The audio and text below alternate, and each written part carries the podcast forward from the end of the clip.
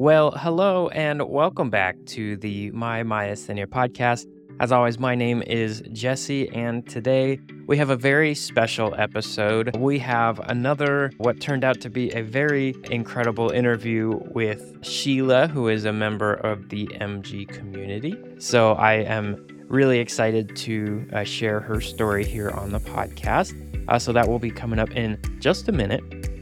But if you are listening to this live, meaning when it comes out, we have officially launched the Make Your Year MG Strong Activity Challenge.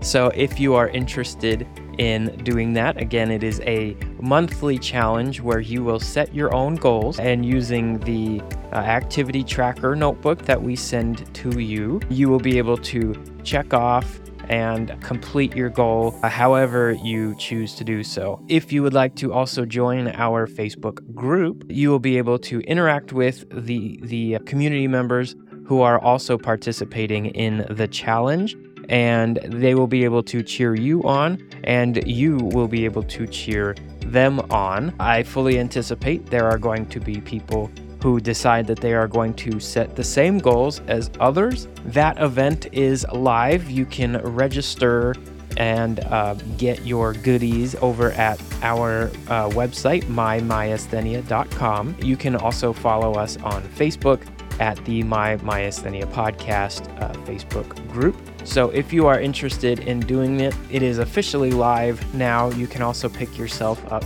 some goodies on our website if you are interested. Full disclosure the hoodies and sweatshirts and stuff that we are selling, I have set the profit to $0 and 0 cents. So the cost of the hoodies and the cost of the shirts and everything, they are completely uh, no profit to me. It is a it is a print on demand service that we are using. So if you would like to pick it up, no pressure whatsoever. Anyway, so we are going to jump right into our episode, and I can think of no better music to use as our intro to the interview than Sheila's very own music. But let's go ahead and jump right into our interview with Sheila.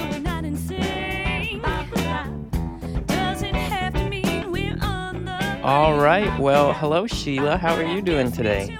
Well, it's great. It's December, but it's bright and sunny. So I'm sitting outside my house and soaking up the rays. Awesome. I wish I could do that. It's raining out here right now, but we're in Arizona, so I guess I shouldn't really complain. That doesn't happen too often. so, Sheila, you have a kind of an interesting story. You've had myasthenia for about 11 years. You were kind of the same age as me. I think I was 27 when I got diagnosed. You were 29. So, very similar. And that's kind of rare because, again, myasthenia usually starts a little bit later in life. So, do you want to just kind of explain how yours got started and just tell your story? Sure. Yeah, you know, I actually started having symptoms when I was 27, and it took me a couple of years before I ended up getting diagnosed. So, mine started right around 27. And what my neurologist eventually told me, I'm skipping ahead, is that it's very common for women to develop myasthenia gravis in their childbearing years. So oh. she told me that eventually I learned that. But, you know, m- my symptoms started out, I was living in Los Angeles and my husband and I, he wasn't my husband then, but we lived on a second floor apartment and we liked to go biking. I biked all around LA and mm-hmm. I started noticing that like I didn't feel safe carrying my bike up to the second hmm. floor. And I just was like, you know, I have a lot of like nerve pain and disc issues. And so I'm like, oh, did I like pinch a nerve? Like, why isn't my leg working? Right. It was this, I would go for the bike ride. And as you know, with myasthenia, when you get back from exercising, that's when you're fatigued. And so I right. could carry it down the stairs. I could go for the bike ride, but then I'd get home and I, so, you know, I just was like, oh, this is kind of annoying. So I asked my boyfriend at the time to just carry it up the stairs for me. So mm-hmm. that was like the first thing I noticed. And then when when my husband Jay turned 30, so I was 27, we went to Joshua Tree National Park. We wanted to he was mm-hmm. turning 30 and he didn't like it, so we escaped off into the forests of Joshua Tree California and we went camping and we did this big hike. We did like a four mile hike. And we got to the top of the mountain. And on the way down, I just started noticing that like I couldn't step down or I would fall. You know, it's mm. like this very strange sensation like, oh, this doesn't feel safe. Like I could fall down. So yeah. he stood in front of me and I would hold his shoulder. So we we finished the hike and I got down and and that was that and that and i i'll always remember that i was 27 because you know we're three years apart it was his 30th birthday and we were in mm. joshua tree and it was like this incredible day of hiking but i just something you know i had pushed the muscles so far that something was up and so you know later that it, it, just kind of kept going like that. It, it wasn't major, you know, I, I didn't really understand what it was but little things would happen. Like my my family likes to play ultimate frisbee. So maybe the mm-hmm. next summer I was playing ultimate frisbee with my family and I was running around and I went to go reach for the frisbee and before I could catch it, my leg gave out on me and I fell down. And no.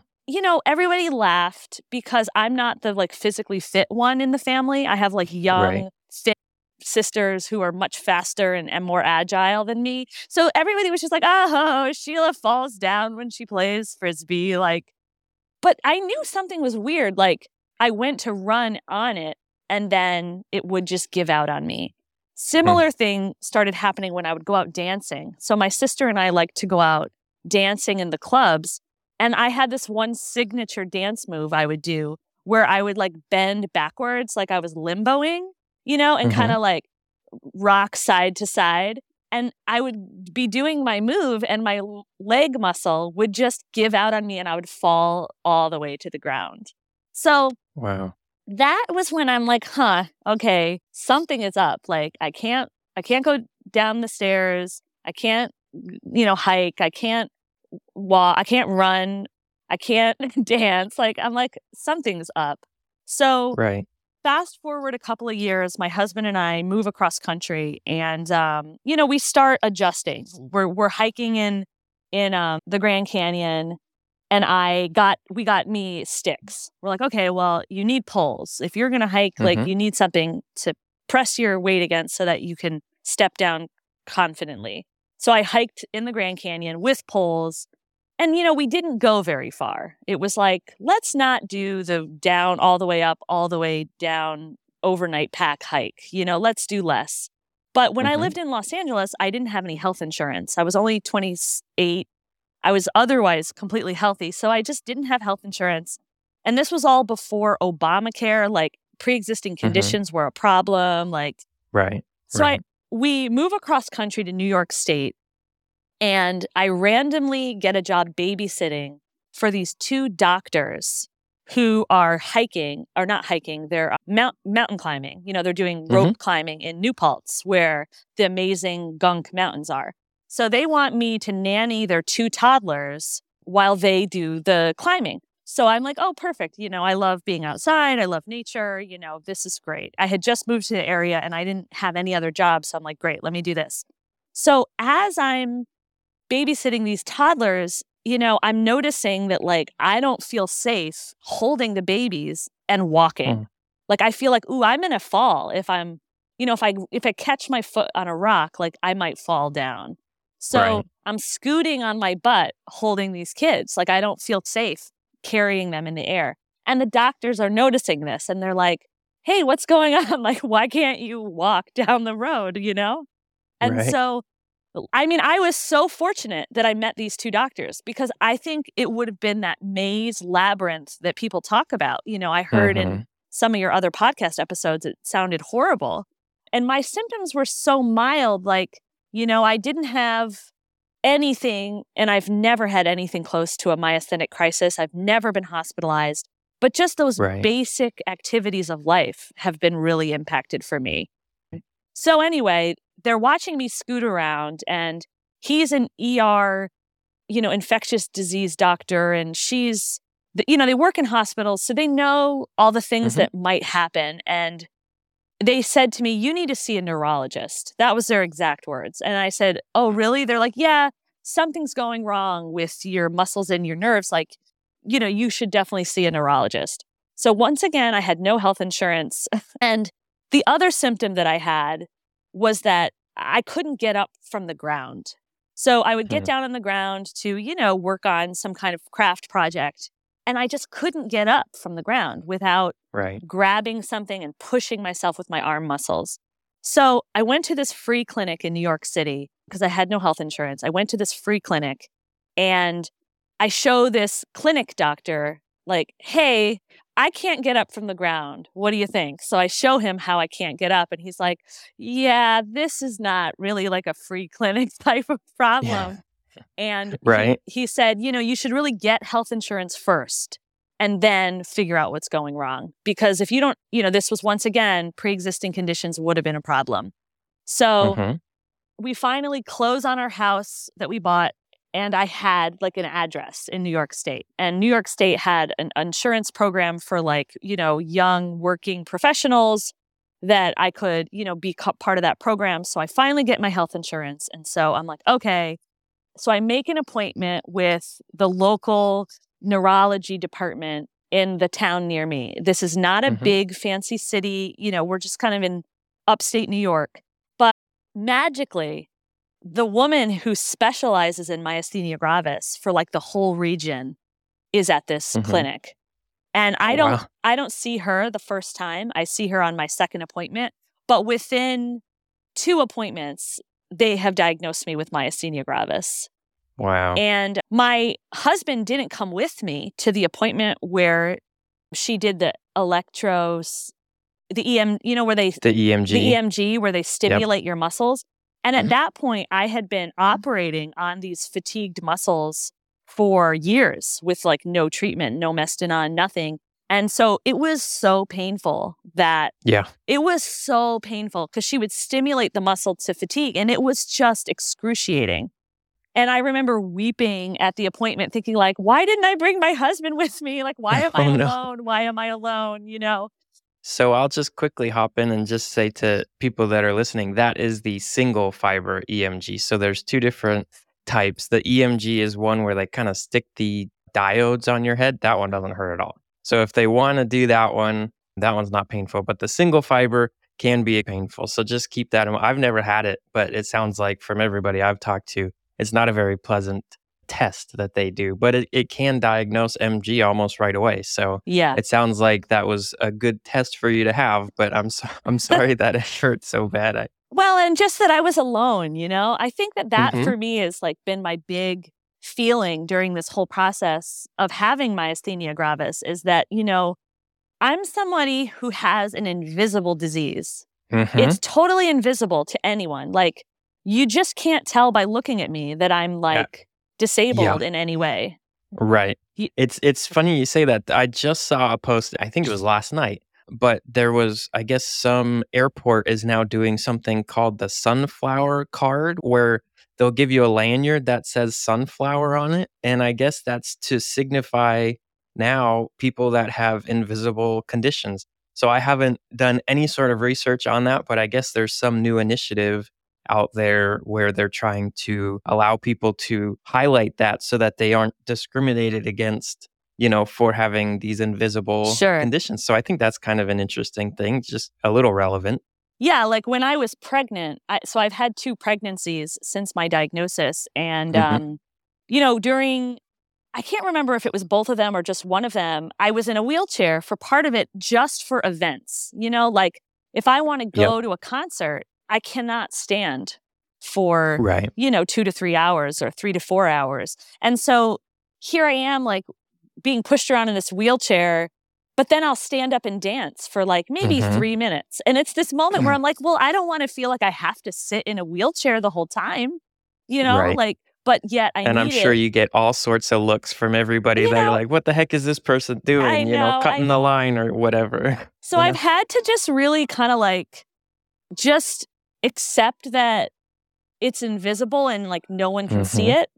And so I, I want to go back to the getting the diagnosis because what mm-hmm. that did was it gave me Mestinon, right? You know, once right. I knew what I had, then there's this treatment that is pretty safe and pretty, you know, in you know, it doesn't really the only side effects I have from it are like muscle tension. You know, the muscles Mhm. that are strong don't need the overstimulation. So I get like cramps in my calves and cramps here and there, but nothing Right. terrible. And and when I was, you know, first diagnosed and I got the medicine, I was like, "Oh my god, this is amazing." Like I'm I felt pretty normal again. Mhm. You know, I felt pretty normal again with limitations. You know, like I couldn't do everything, but I could Right. do most things. And you know, due to some family stuff happening in my life at the time, I pretty much kind of, I think, completely delayed all the grief, all the Mm. processing of like, I have a chronic illness that will,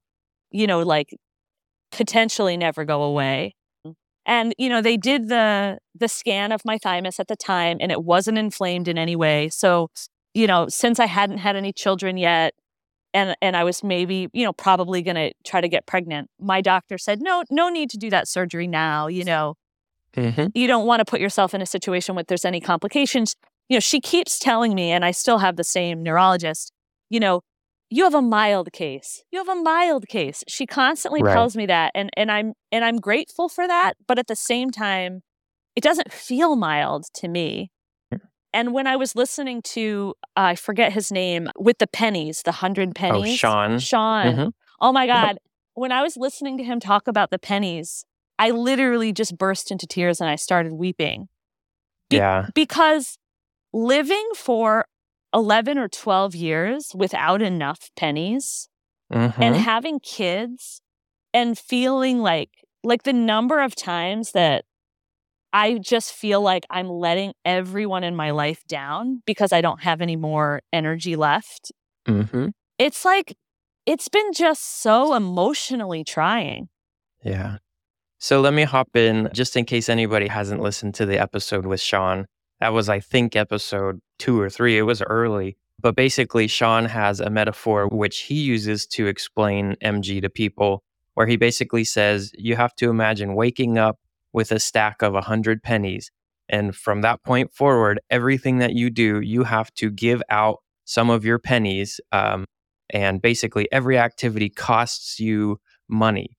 And at the end of the day, if you have no more pennies left, or if you do something that uses 80 of your pennies, like running or something, then you have nothing left for the basic activities.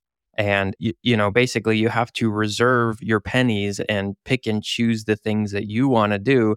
Because if you end the day with nothing, you know, that's a problem. So it, I, I highly recommend listening to his story as well on that episode. But that's the metaphor that we're talking about is basically the pennies are are a metaphor for spending energy with with MG. But just to explain in case people hadn't listened to that one. Oh yeah, you know, and that resonated with me so strongly because Oh, absolutely. I've started using it almost every day now. So thank you again to Sean for that one because Yeah. it, it is a great way to explain it. Yeah. Like in, you know, like right now I'm I'm being a stay-at-home mom purposefully because I mm-hmm. felt like I was giving all my energy to my job.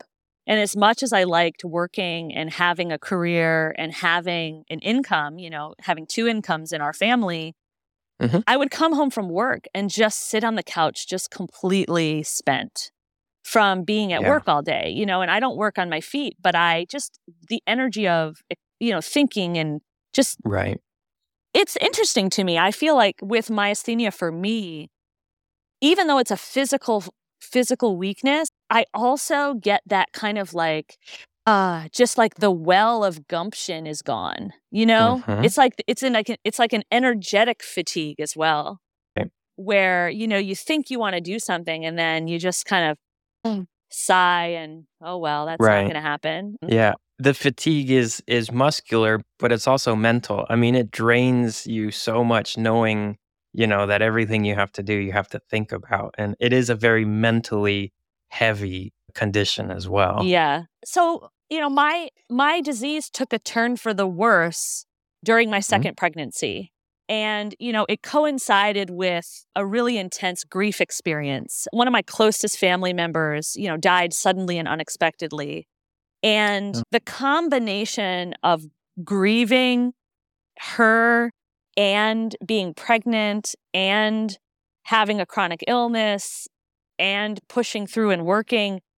You Mm. know, after my baby was born, I just felt like my symptoms got so bad, so much worse than they, that they had ever been. And once again, it, you know, it wasn't like I'm in a crisis. I'm not rushing to the hospital, but Mm-hmm. I'm napping like every single day after dinner. Right. I I'm looking at my husband and my kids when they're going outside to play and I'm like, "You know what? I have to take a nap." Like every weekend, I'm napping when they're playing. So Mhm. there just came this energy around the house like, wow, like when am I ever going to be myself again? When am I ever going to feel like energetic again? Um, Mhm. And it was during that time when I decided that, you know, I needed to look into the thymectomy because they had also done another MRI and they found like a slight inflammation. Mhm. Nothing, you know, no thymoma, nothing that they would say was, but it was enough. It was enough for Right. them to say, okay, you know, this is the next step. And the timing was really bad because of COVID. I, I, Mm. I made that decision like right before COVID happened. I, I remember I was in New York City in March meeting with the surgeon, and then COVID happened. So I was like, okay, all elective procedures are canceled, Right. everything's shut down. And so I didn't eventually get scheduled for the surgery until October of 2020. And I just listened to your episode about your thymectomy and and Hmm. I was you know, when you talk about your family being there with you in the hospital, the hardest part about that surgery for me is that they wouldn't let my husband come in with me. Mhm. So Right. once again, I was completely alone during the whole entire experience of having the surgery done. I mean, we I was so lucky because it was the I don't want to say tail end of COVID because obviously we still have it, but it it had kind of they had just opened up the hospital. Yeah. They were still being pretty strict about the number of guests and and how long they stayed, but I was almost always able to have a guest in the room and that made all the difference in the world. So I'm so sorry that you were alone. That that is so hard to have to go through.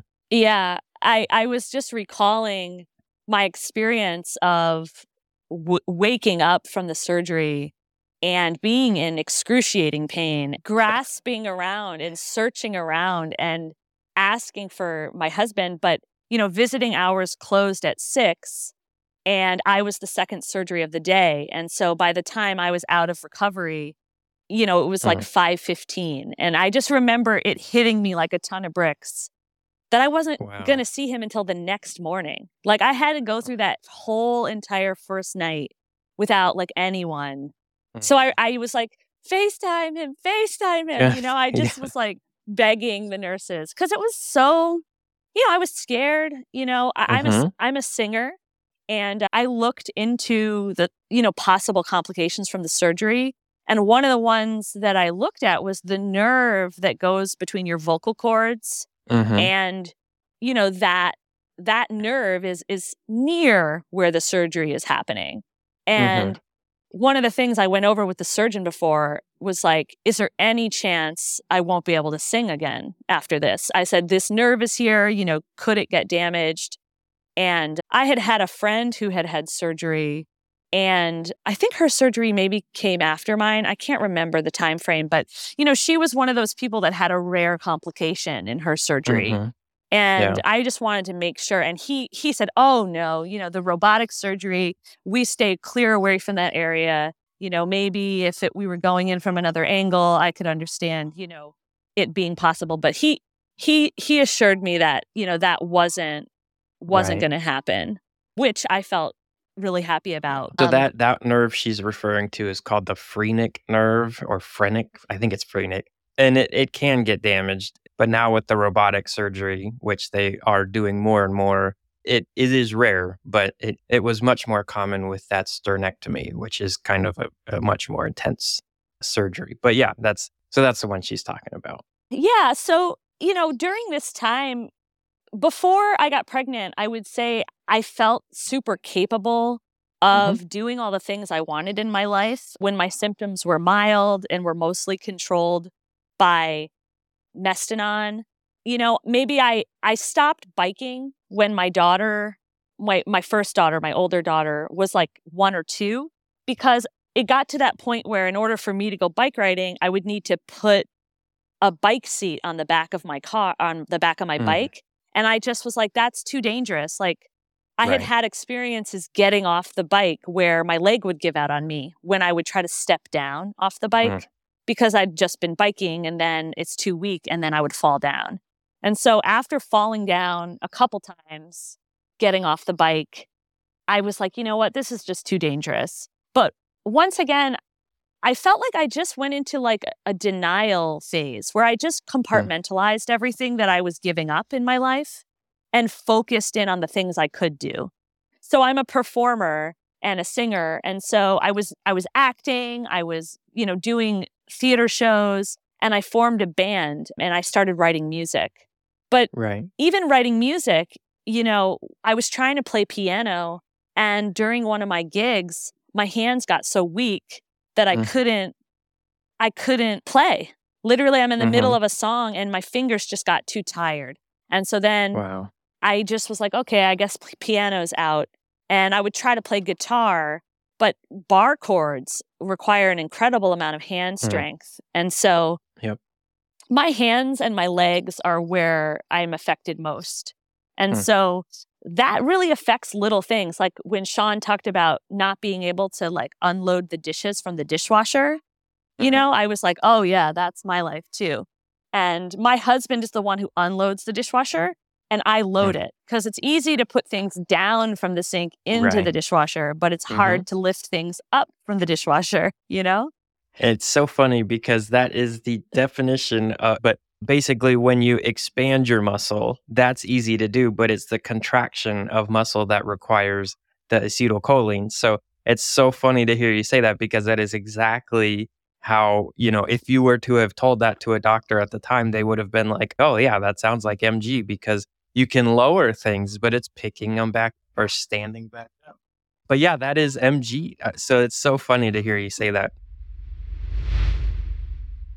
All right. So Sheila had a bit of a phone issue, but I think we're back now. We don't remember where we left off, so let's we're just gonna start. We we had kind of talked about the thymoma or the thymectomy, but you were recovering. How did your recovery go? My recovery was good. It, Mhm. it, you know, I had just the three small incisions. You know, everything went well. I went back two weeks later and I was able to, you know, be cleared for exercise. I love swimming. Swimming has been my favorite exercise. And Wow. yeah. that's kind of I think where where I was talking about was that what I've done with my disease over these years is really focus on the things I can do rather than the things I can't do. Mhm. So when I stopped biking, I just started swimming, right? So I just Yeah. go to the lakes, I go to the streams, I go to the pools, and I'm able to get out in the summer, get outside, exercise. I I joined the YMCA and I swim at the local Mhm. pool. You know, just kind of really focusing in on what I can do.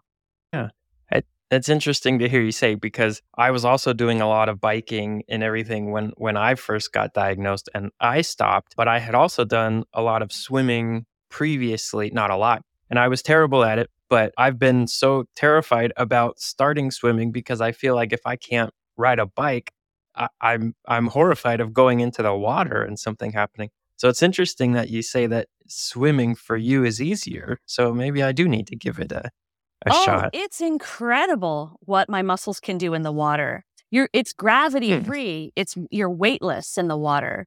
And so, you know, I would say Hmm. I do some laps. I Okay. do maybe like 4 or 5 or 8 minutes of laps depending on my fatigue level that day. Uh. And then what I love to do is kind of like a yoga in the water, you know, like Mhm. stretching, but with the water, like Qigong or Tai Chi in the water. Mhm. All of that allows me to move my body as if I was on land, but I can do it all in the water, right? I can Right. do backflips, I can do front flips. Like, Hmm. I can do so much in the water that I can't do on land. And so, Yeah. you know, I take my kids with me and and we're like a swimming family and it's an activity Mhm. that we do together. I just have to make sure I have enough energy to like get them dressed Right. afterward, right? You know, Right. getting my daughter dressed. My kids are now almost 10 and 5.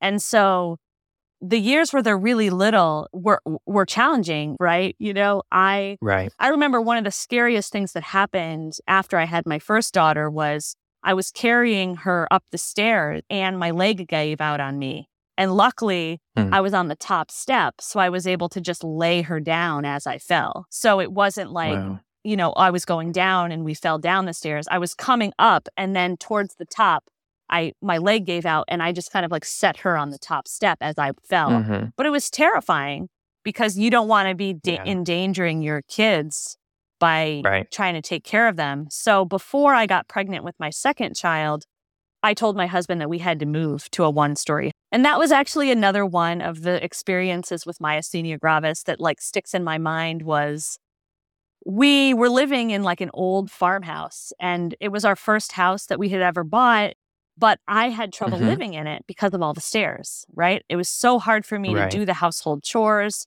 i couldn't carry baskets of laundry up the stairs because i have to hold the railings when i walk upstairs but we we dabbled around with the idea of getting one of those the stair lifts Mhm. right and once again my husband was working and so i ended up doing this whole meeting alone but the salesman from the chairlift company came over to like talk to me about what it would mean to get a chairlift.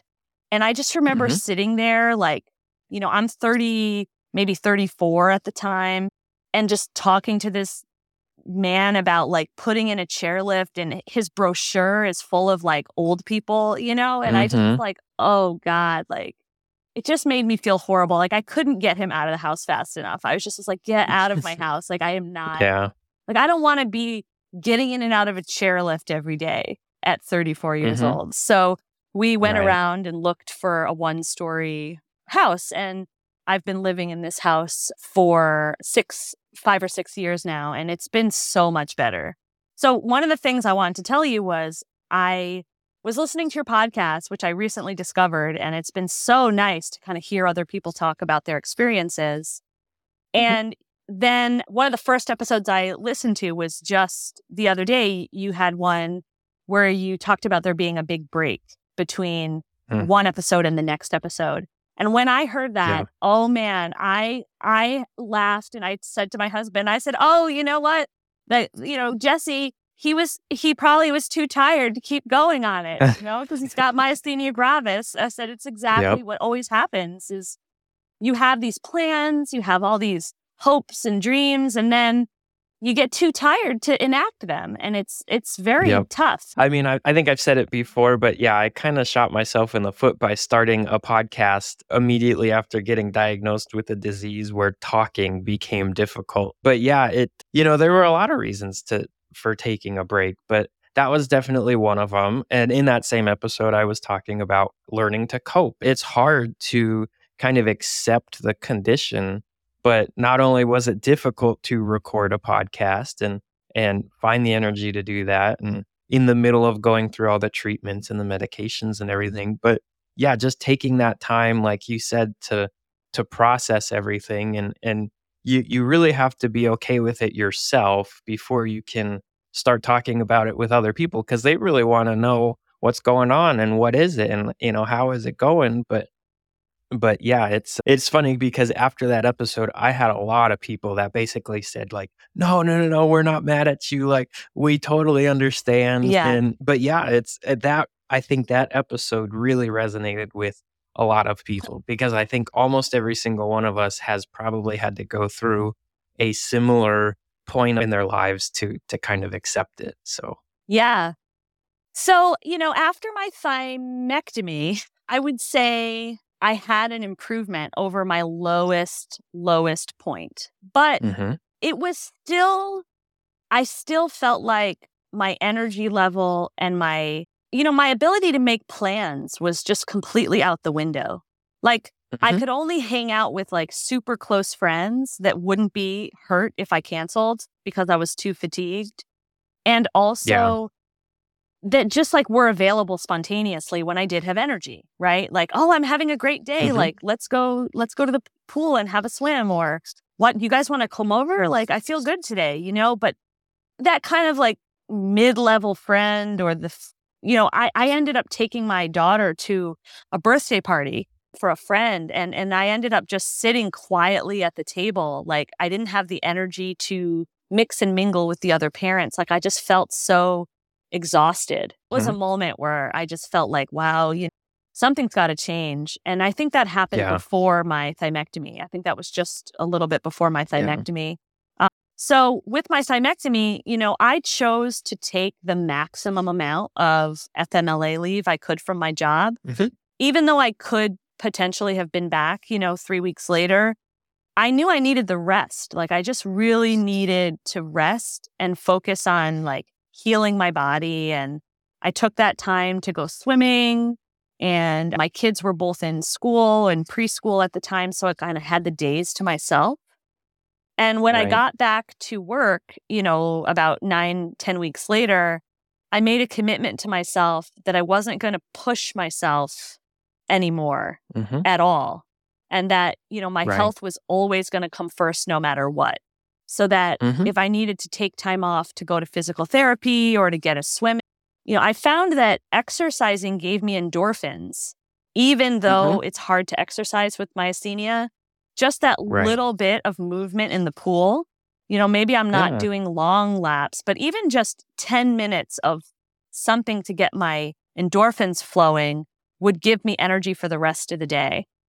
And so, Mhm. You know, about a year after my thymectomy, I still was frustrated with my energy level. I still felt like I was napping too much. I just constantly needed more rest than I felt was was how I had been when I had been feeling a bit better.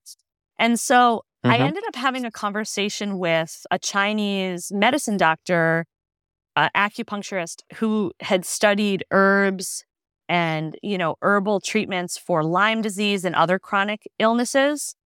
And she Mhm. said to me, she's like, Well, have you ever tried the autoimmune protocol diet? And I told her, I was like, Oh my God, I've tried everything. Cause I don't know if if you're like this or anyone else out there that has myasthenia is like this.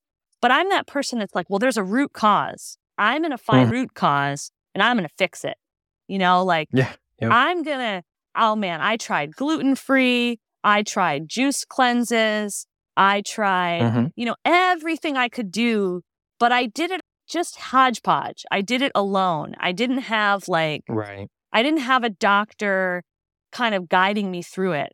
I and what would happen is, you know, maybe I'd feel better during the juice cleanse, but then I'd go back to regular life and start eating whatever my kids were eating again and and then, you know, it just didn't last. And so she said to Mhm. me, "Well, this is going to be really really hard, but why don't you try this autoimmune protocol diet? It's been, you know, developed by women that have autoimmune disorders that have studied like the biochemistry of the immune system and how it's situated in the gut and all the different foods that can trigger inflammation and you know just see how you feel and and it might make a Mhm. big difference for you and so i decided all right i'm going to do it and i had someone to help me you know she was willing to give me a recipe book you know text with me about it and just kind of be my cheerleader and so I went out and I bought an instant pot, which allows you to cook healthy food more quickly. Mhm. And she gave me this recipe book called the Autoimmune Instant Pot Cookbook. And Mhm. I started doing this like super strict autoimmune protocol eating regimen, which is basically like paleo, no grains, no carbs, no, you know, nothing that could possibly inflame your immune system. So I've cut out, mm-hmm. you know, dairy and all the typical things that you cut out.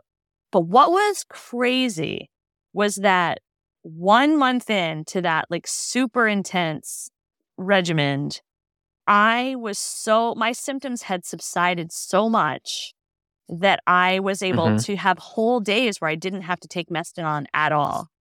Like I Wow. would just completely forget to take it and I didn't need it. And and then one day I was in her office and I said, "Wait a minute." And I got down on the ground and I decided to try to stand up on my weak leg. And I could do it. Mhm. For the first time in 13 years, I could stand up from the ground. And I was like, "Holy cow, this is incredible." Like Hmm.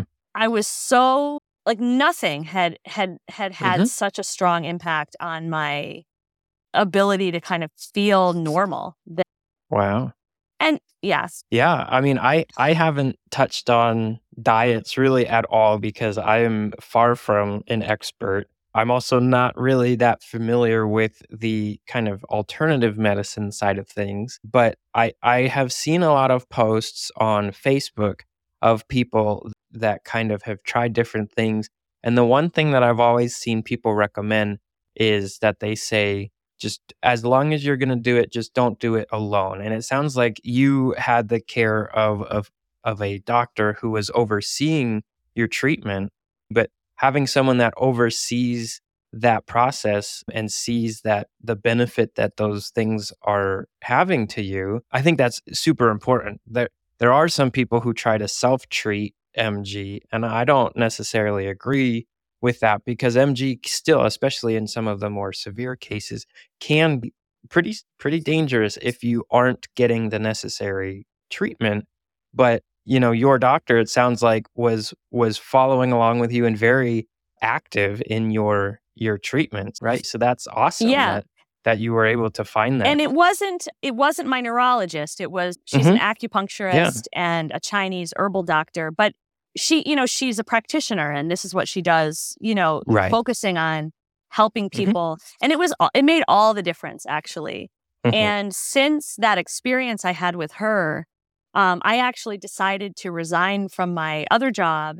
And the autoimmune, there, there's a couple of women. I wish I had the names of their books off the top of my Mhm. head. It's, I think it's called the Paleo Approach. Um, Mhm. There's a, a, a doctor. I think her name is Sarah Ballantyne, but you know, I might have it totally wrong. But the book is called the Right. Paleo Approach, and it's all about you know how she cured her own autoimmune diseases and it's like a thick textbook like book about you know Mhm. what's happening in your immune in your immune system in the digestive tract and the ways that you know eating things like you know tomatoes and potatoes have something in them that is toxic and it's in such a Mhm. small amount that most people can just eat it but if you have an autoimmune disorder you know that can be triggering you to have more inflammation so right. I made this decision that, like, you know what I want to do is I want to be the person that people can have in their corner to help them through it.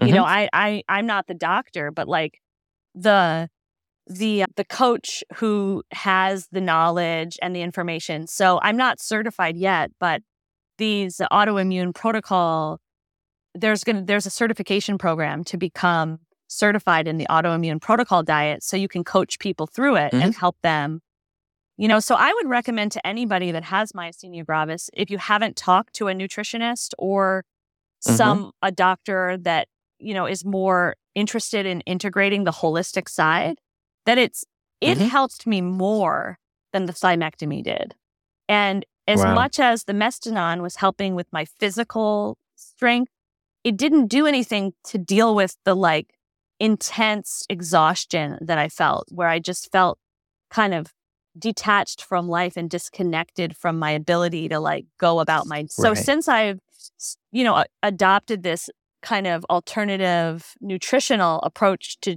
to treating myself, you know, I can make plans now. I mean, I I can like Mm-hmm. put things on my calendar, and I have a show tomorrow with my band, Sheila and the Oh. Deep End. So you know, today is a Mhm. rest day.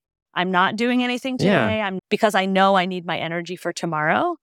But I can feel confident that I'll have it tomorrow. You know, that I can Yeah. pack my gear, go to the gig, sing for two hours, you know, mix and mingle with Yeah. the fans. And and I just feel so happy to have that energy back. And Yeah. I'm grateful that, you know, I was able to look at a different way of treating it that has worked for me. Yeah.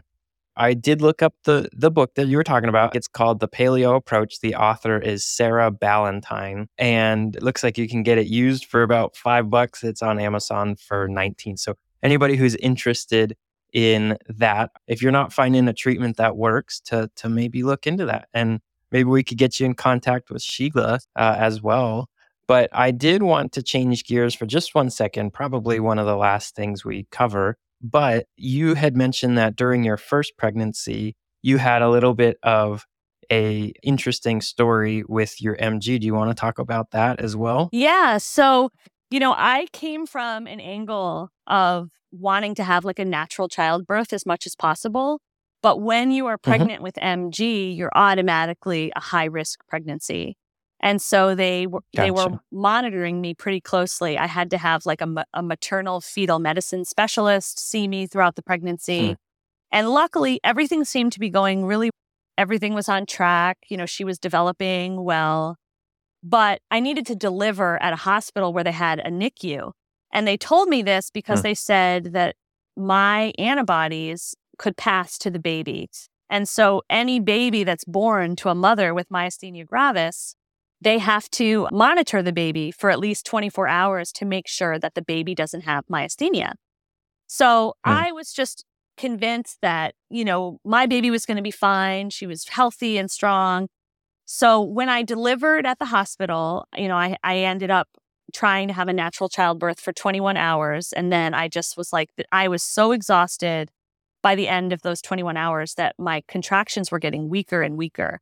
And so I decided to take the epidural, take the pain medicine because, you know, I just felt myself kind of giving up. Right. So I was able to get Yeah. a nap. Then I was able to have the baby naturally and they took her to the NICU. So I, I wasn't able to spend that time with her when she was first born Hmm. because of my disease. And, you know, there were so many ways I was like, oh man, you know, this is just really getting in the way of, of what, of the, of what, I, how I wanted it to be. But I was still joyous. I was still excited that I had a baby. And I went up to the NICU a little while later and I was able to be with her.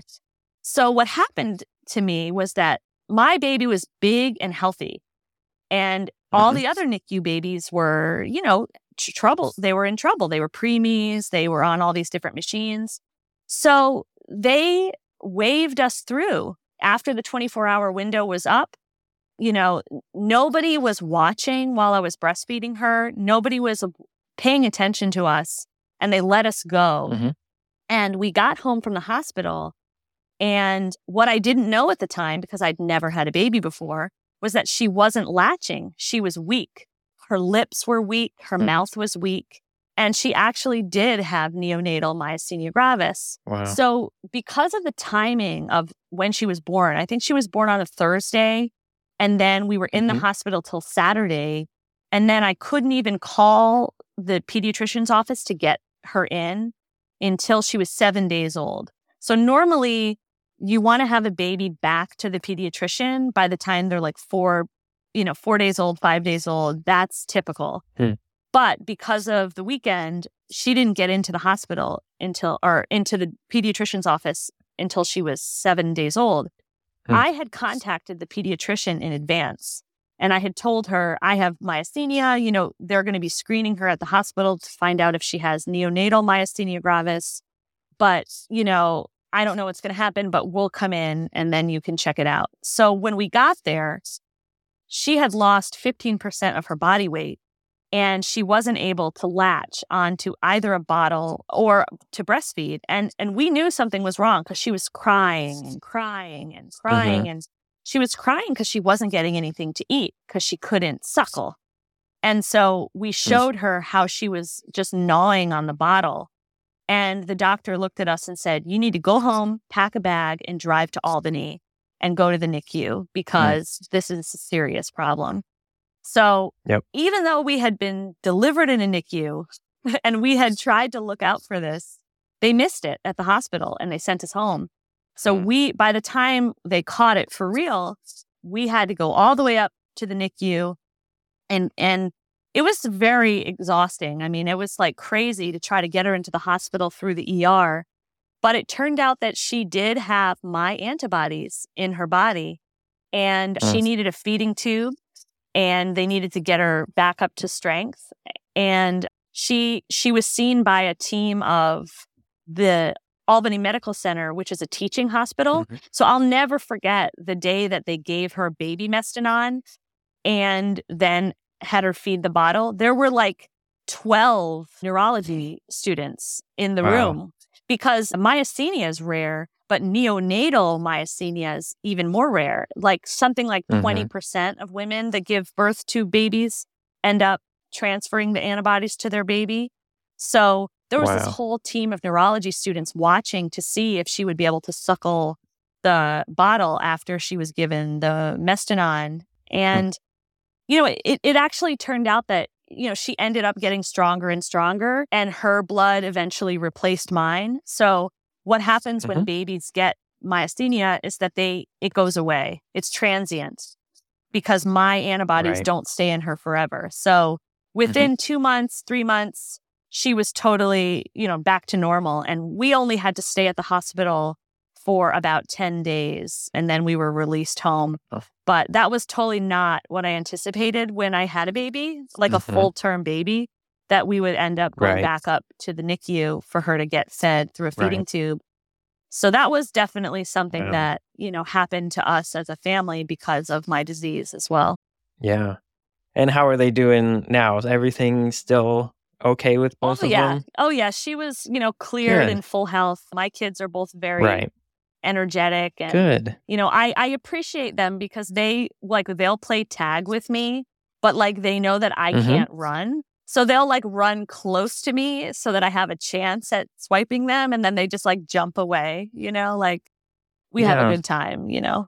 Well, so that kind of finishes out all the stuff that you had told me in advance. Was there anything else that you wanted to cover or no, you know, or... I just wanted to say that I'm so grateful that you started this podcast because oh, thank you. I have been kind of like living a life of invisible disease where I don't talk about it much. I don't know anybody else who has it. You know, I mm. remember mm. when my neurologist told me that there were support groups for people with MG. I just remember being like, mm-hmm. oh, I don't want to be in a support group. Like, the last thing yep. I want to do is sit around and listen to people complain about like their terrible symptoms. And I was telling my husband last night before, you know, he knew I was going to be on this show. I said, I remember very early on, I read a couple of blog posts. There were a couple of women that had written a blog post about having myasthenia gravis. And I remember being like so like afraid of what they were writing. Like their symptoms were so severe right. that I just was like, I I don't I don't want to like mm-hmm. I just mm-hmm. want to focus on the positive. But focusing yeah. on the positive for the past 12 or 13 years has meant that I have felt a little bit alone. You know, I have felt like I'm the mm-hmm. only person that has this problem in my world. And mm-hmm. finding your podcast and and hearing other people talk about, you know, their disease and and just their day-to-day life. And especially in the episode where Michelle kind of gives all those amazing tips about like every day you have a choice about you know, your mm-hmm. symptoms are what they are, but you have a choice to just kind of make the most of your day and and and have a positive attitude and yeah. and just acceptance. So, you know, I remember just feeling like when I have a bad day, I get really depressed. And when mm-hmm. I have a mm-hmm. good day, I get happy. I don't want to be living my emotional life based on my MG symptoms because right. it's hard for the people around you, you know? Like it's not fair mm-hmm. that I'm moping around because I feel weak. You know, like so that's really where I'm at yep. right now in my disease is that even with the autoimmune protocol helping me so much, I still have those days where I'm just so weak that I just feel right. like you know, all I can do is the basics, you know, all my pennies, right. like I have 10 pennies that day, you know, and all I can do is yeah. pack my kids' lunch and then sit around and save my energy so that when they get home, I can cook dinner. Yeah. Well, and it, it's uh, it's interesting you say, you know, the first thing you did was kind of look for people were basically similar to you online and you know, I did the almost exact same thing. You know, we had done some research before I was diagnosed and it had come up a couple times. I remember even sending a screenshot to my mom and I said, wow, look at this thing. This sounds like almost exactly what I have. But the first thing I did when I got diagnosed was go online and look for content, you know, look for something that I could consume. But basically, the only thing online was either, you know, research papers and, you know, nursing student training videos with like super science heavy stuff And there was really nothing other than those, you know, Facebook support groups, which have been phenomenally helpful, especially to kind of read about what other people are going through. But there was really nothing to hear people or to watch people talk about their experience. And so that's that's part of the reason why I ended up creating the podcast was because I wanted to hear other people's stories and hearing one like yours is super fascinating because you have a, a much more minor form, but even the minor forms of MG can be unbelievably debilitating. And so it's interesting to hear both sides of the story. But yeah, creating the podcast for me has been incredible, but I think for other people as well to hear the stories has been has been really helpful. Oh, absolutely. I mean, it, it's like finally I feel like there's something that that I can kind of tune into to remember that this disease is a big mm. part of my life. You know, yeah. it's like I, I deal with it every day, but it it's almost like you know, it's like you see everywhere you you go, you see you know the cancer ribbons and and and I you know and I know mm-hmm. and and and we all know so many people that have had cancer. But right. Because our disease is so rare, I remember when I had my thymectomy in the hospital, one of the nurses that saw me had just been diagnosed with myasthenia gravis. And she was oh, treating oh, wow. me. And I remember talking with her in the night at the hospital saying, Hey, you know, hey, you know, I, I don't think you should be working 12 hour shifts anymore. Oh, it wasn't when I had my thymectomy. It was when I had my baby. She was a nurse right. at the hospital when I had my baby. And I remember she was so upset that she had this disease. And she's like, I'm just so exhausted by the end of every day. Like I can barely move. Hmm. And I, and I took my, yeah. I took her hands in my hands and I said, you know, it probably is better if you try nursing somewhere where you don't have to be on your feet 12 hours a day. And yeah. I just was like, it's hard to admit that your life has to change because of a disease, mm-hmm. but you got to take care of yourself. And, you know, nobody's going to stop you from doing it. You're just going to wear yourself down. Right. And, you know, that's yeah. kind of been like the biggest thing that I've learned having myasthenia gravis is that we all are responsible for how we spend the energy we do have. And so mm-hmm. nobody can can help you learn how to kind of rest and takes it take it easy but if you don't value that, then you're going to get worse and worse. Right. E- even though, yeah. even though it's not progressive, but it's like the more you rest, mm-hmm. the better you can feel. Right. Yeah, and it's so fascinating to hear you you talk about people, you know, you see those cancer ribbons and you see all the stuff. And I I my hope is that one day, you know, I, I keep saying this and people laugh, but that one day I will tell people I have MG myasthenia and uh, and some the the response won't be what is that? or won't be is that like MS or you know you know I I just hope that one day we can kind of you know kind of get this in the limelight and and so that there won't be such you, you know a, a mysterious quality about it I had a kind of an interesting or a funny story the other day. I guess not funny, but I was getting my IVIG, which I do every three weeks, and a guy walks in and eh, I, he found out he had MS.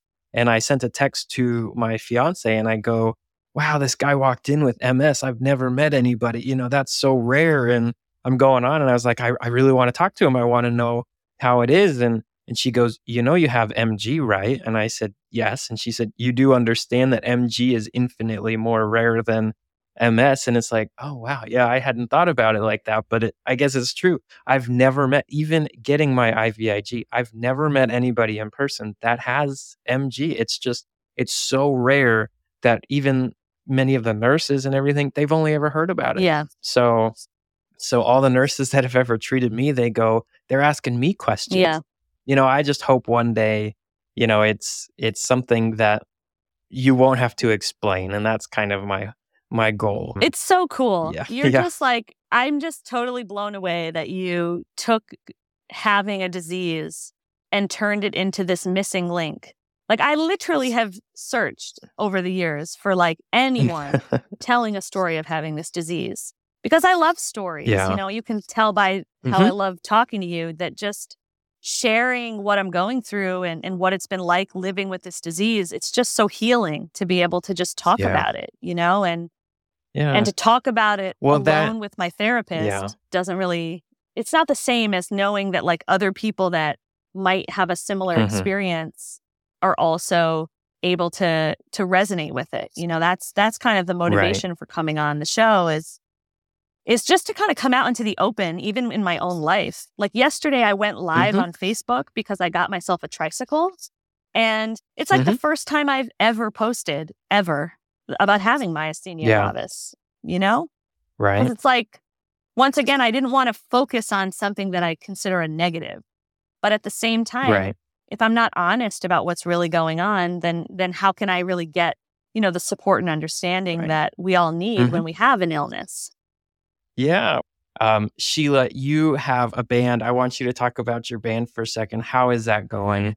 Well, it's awesome. I I love I love the band and I think that's the thing that kind of has kept me sane during this whole experience is I discovered the Mhm. ukulele.